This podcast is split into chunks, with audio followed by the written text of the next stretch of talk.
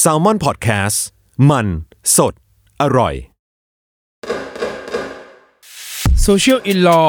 กฎหมายอยู่รอบตัว เพียงแค่เราไม่รู้ตัว กับผม ทนายโจ อัครพลเถื่อนพึ่ง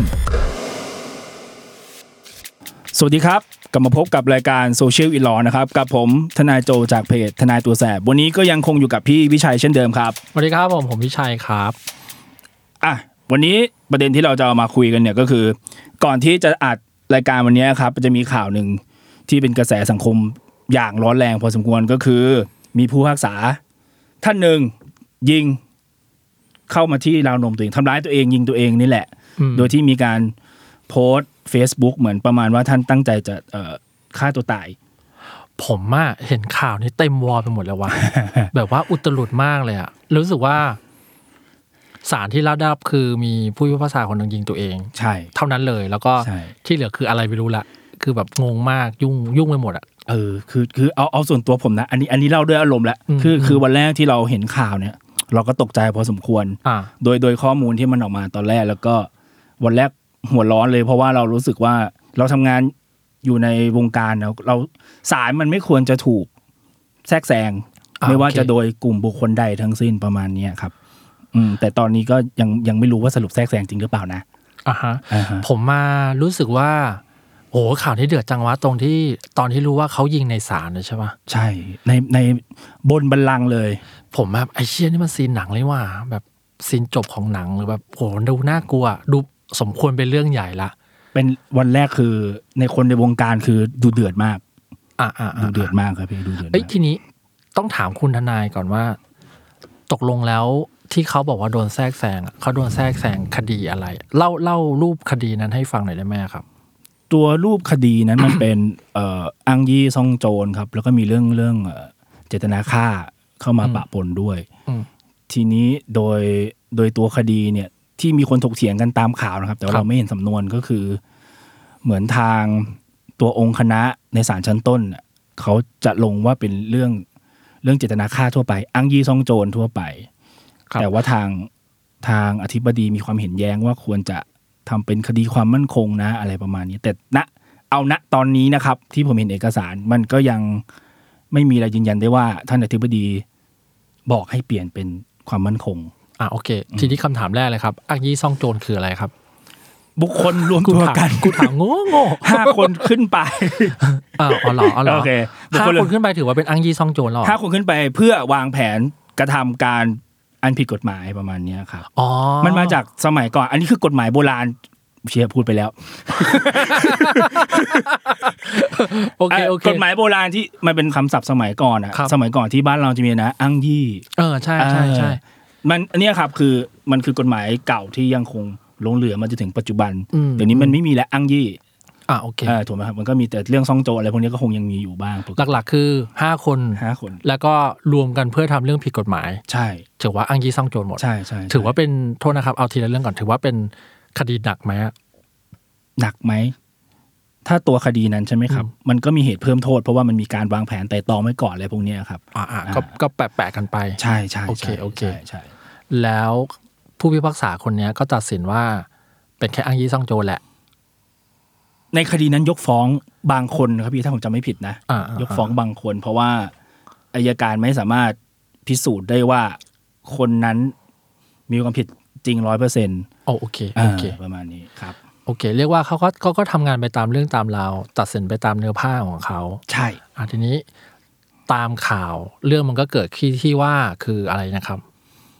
ตามข่าวเนี่ยเออมันมีการบอกว่าผู้พิพากษาในศาลชั้นต้นถูกแทรกแซงโดยอธิบดี ภาคเก้าครับผม อธิบดีภาคเก้าโอ ใช่ เค ใช่ ทำไมเขาต้องแทรกแซงด้วยอะครับเอ้ยเดี๋ยวนะ ผมถามใหม่ถามผิด มีช่องตรงไหนที่ทำให้เขาแทรกแซงได้มากกว่า คือต้องบอกงี้ครับในการตัดสินคดีใด ๆ ก็ตามมันอยู่ที่องค์คณะ ครับ ตัดสินคดีนั้นๆเป็นหลักมีอิสระในการทำความพิพากษาส่วนตัว โอเค แต่ด้วยว่าเอ่อในบางคดีมันมีโทษที่สูงอะครับ เช่นอย่างเรื่องเนี้ยมันมีโทษประหารชีวิตสูงสุด อื ประมาณนี้ ฉะนั้นในทางปฏิบัติจริงเนี่ยเอ่อส่วนมาเอ่อท่านองค์คณะก็จะส่งสำนวนไปให้อธิบดีภาคช่วยตรวจ และก็ทำความเห็นมาอะไรประมาณเนี้ยครับ โอเค อืม ครับ ประมาณนี้ซึ่งซึ่งเอาตามกฎหมายจริงๆท่านอธิบดีเนี่ย มีความเห็นแย้งได้จริง โอเค แต่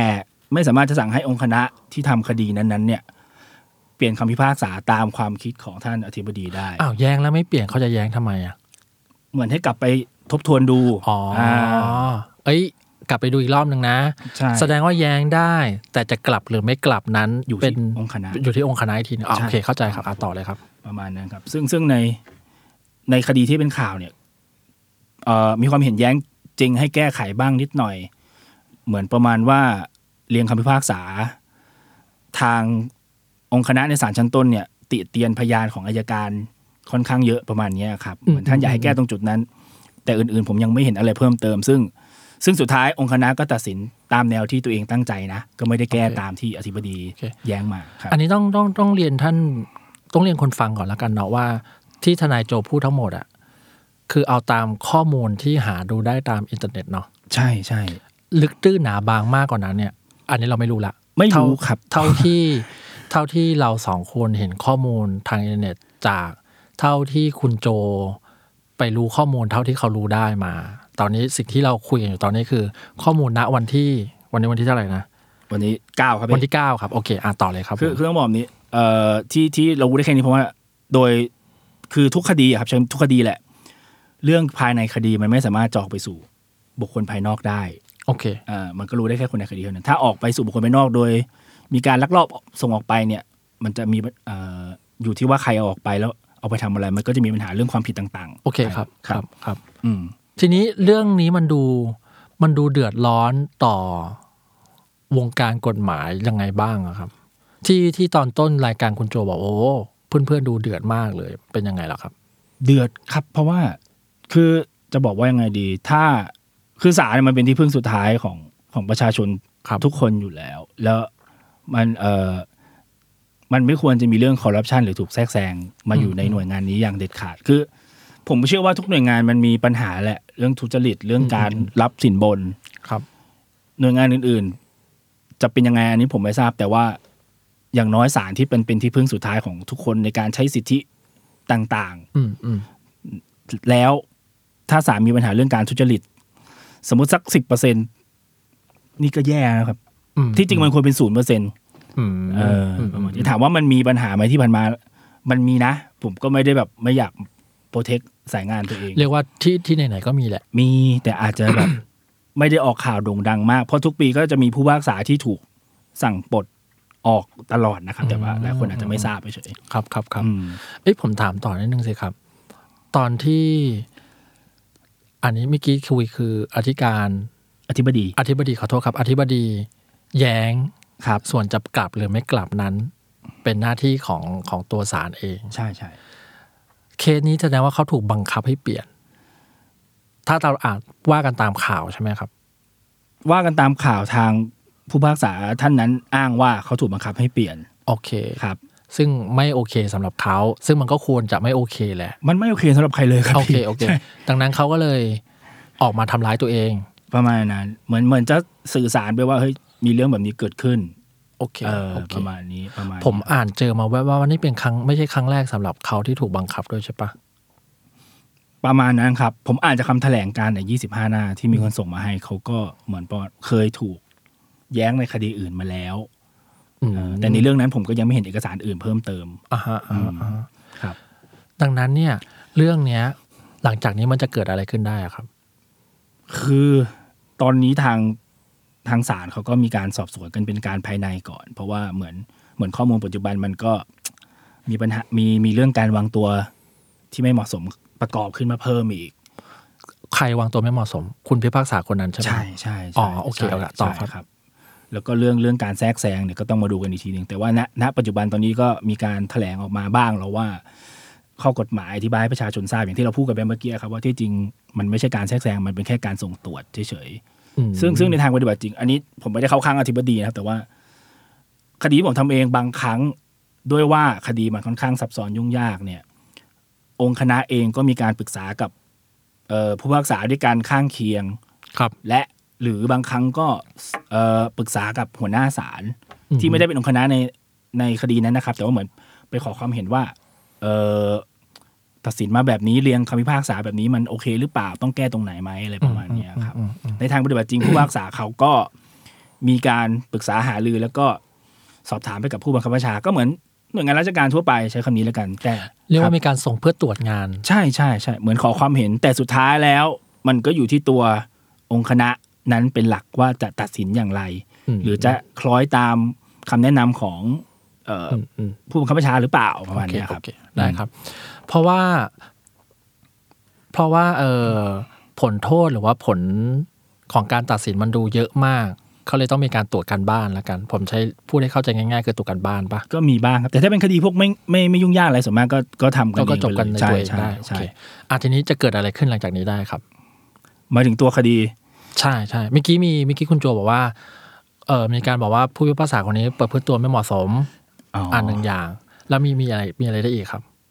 คือตอนนี้ผมผมไม่แน่ใจว่าหลังสอบสวนเสร็จถ้าพบความผิดจริง จะถึงขั้นให้ออก หรืออาจจะย้ายไปทำในตำแหน่งที่เหมาะสมขึ้น คือต้องเรียนบอกเรียนบอกนี้ครับ คือถ้า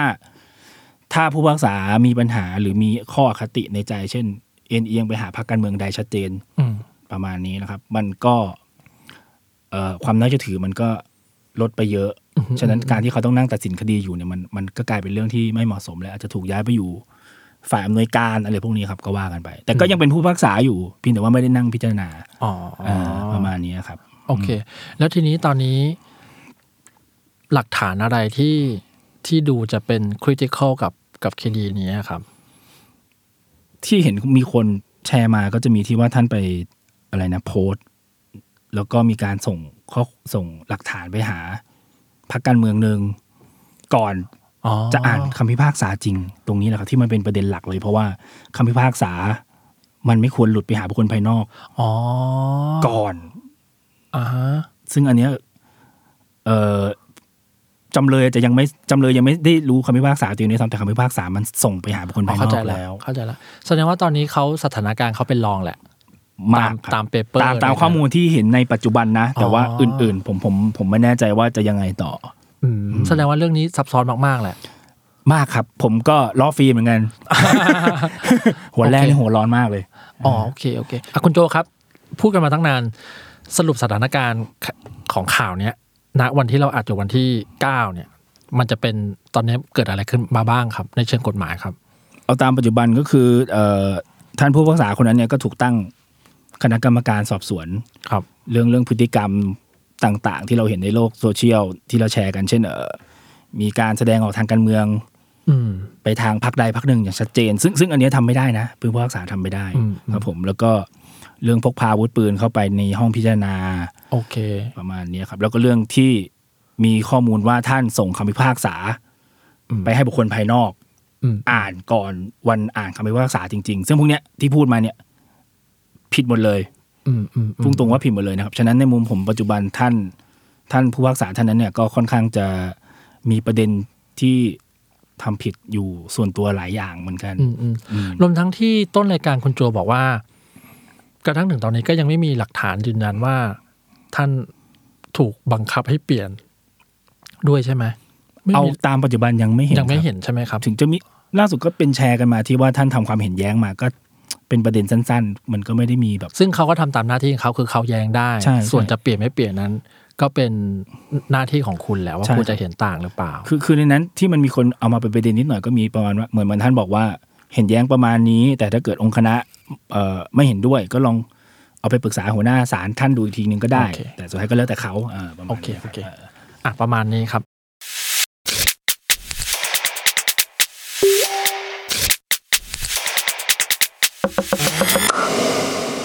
มันก็เลยทำให้ผมมาสงสัยประเด็นต่อมาว่า เอ๊ะตกลงเวลาเราจะขึ้นศาลเนี่ย มันมีสเตจยังไงบ้าง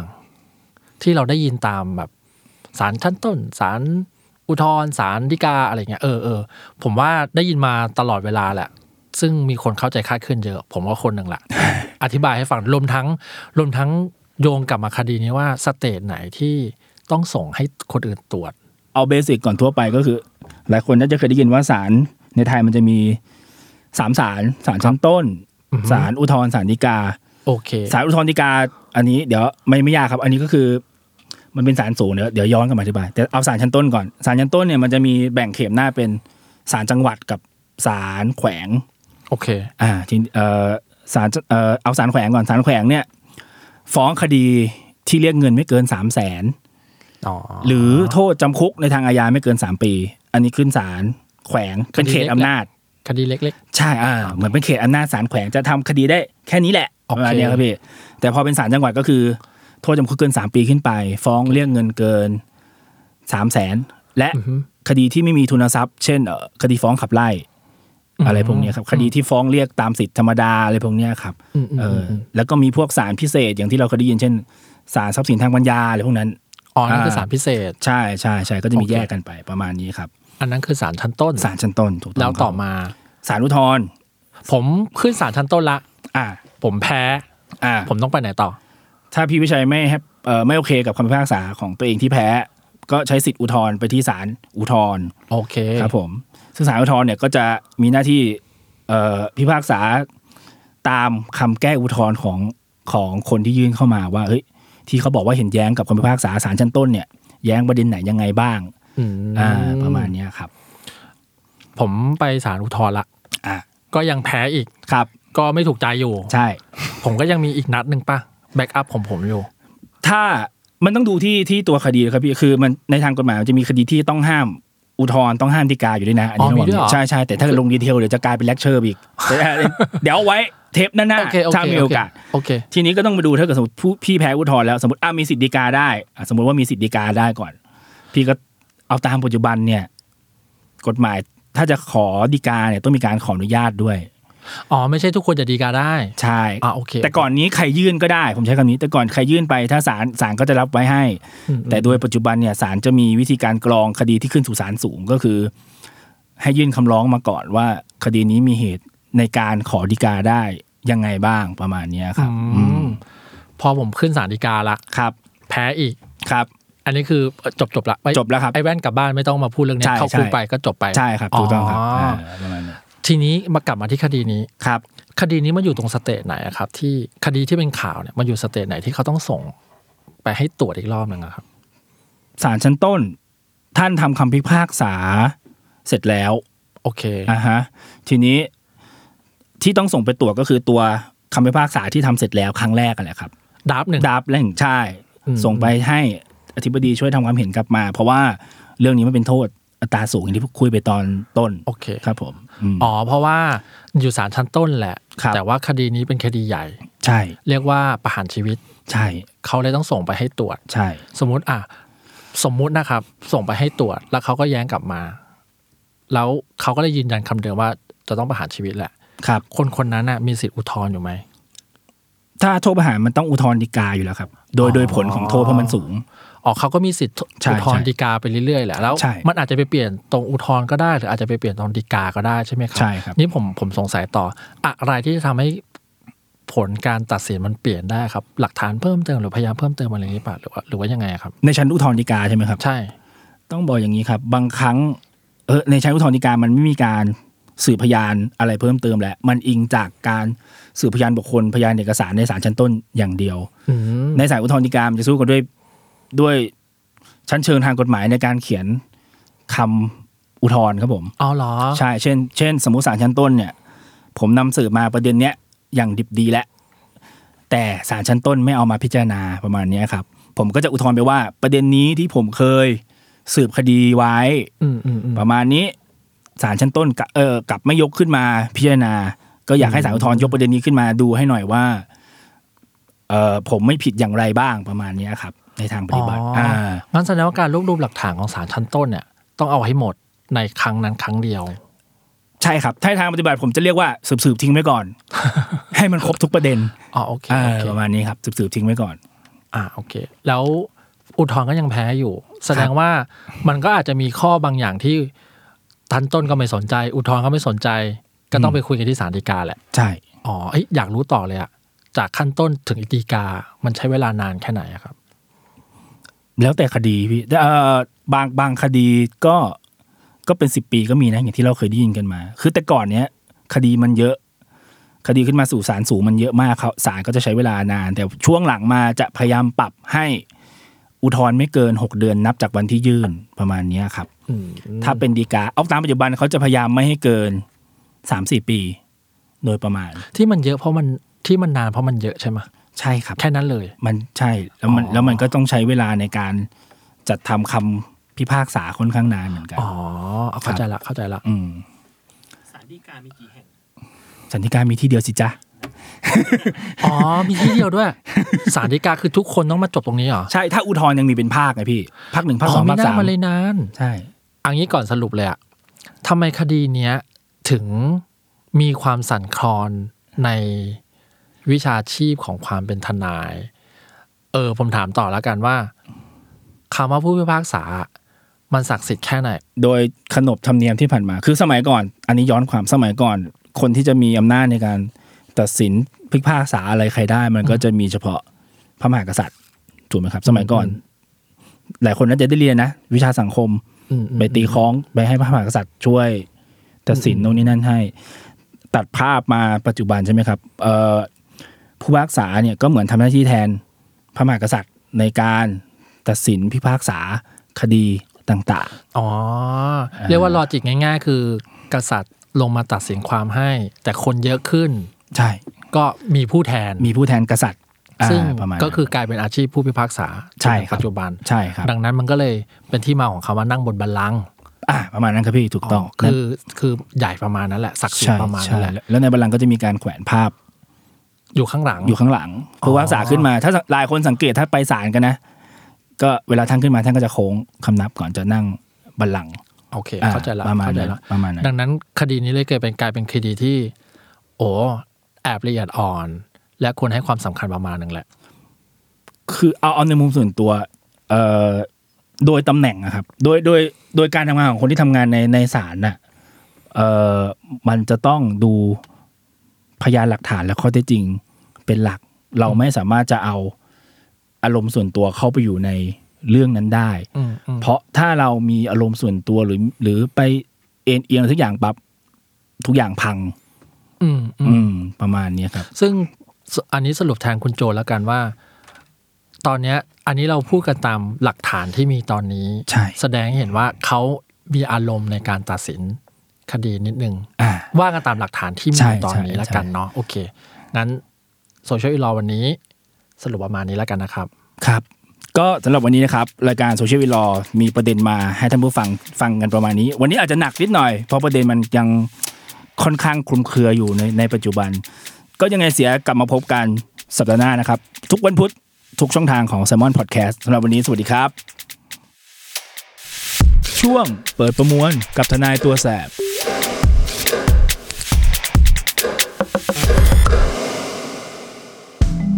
สำหรับช่วงเปิดประมวลอาทิตย์นี้นะครับก็จะมาอธิบายความหมายของการรอลงอาญาอย่างที่อย่างที่หลายคนเข้าใจ แต่ว่าในทางปฏิบัติคำพิพากษาจะจะใช้คำว่ารอการลงโทษจำเลยไว้กี่ปีกี่ปีก็ว่านไป การรอลงอาญาเนี่ยในทางปฏิบัติจริงก็คือจำเลยคนนั้นมีความผิดจริงนะครับ มีโทษจำคุกศาลตัดสินให้คุณมีโทษจำคุก แต่เพียงแต่ว่าศาลก็ดูแล้วว่าหนึ่งเลยเอ่อตัวโทษนั้นอาจจะไม่สูงมาก ปัจจุบันก็คือไม่เกิน 5 ปี สารสามารถเอ่อแล้วก็คุณทำความผิดเป็นครั้งแรก พฤติกรรมที่ผ่านมาของคุณก็ไม่ได้ดูเป็นคนที่เลวร้ายอะไรศาลก็จะให้โอกาส ในการที่คุณจะสำนึกและกลับตัว เป็นคนที่ดีขึ้นกว่าเดิม หลังจากที่ทำความผิดไปแล้วประมาณเนี้ยครับ มันก็เลยเป็นที่มาของการที่รอลงอาญาไว้ก่อน แต่ถ้าระหว่างที่ศาลรอลงอาญาไว้เนี่ย แล้วคุณไปทำความผิดอะไรเพิ่มเติม หรือทำความผิดซ้ำเดิมแล้วเนี่ยเอ่อพนักงานอัยการก็อาจจะยกโทษที่มันรอลงอาญาไว้เนี่ยกลับขึ้นมาให้ศาลตัดสินจำคุกคุณเพิ่มไปได้อีก ประมาณนี้ครับผม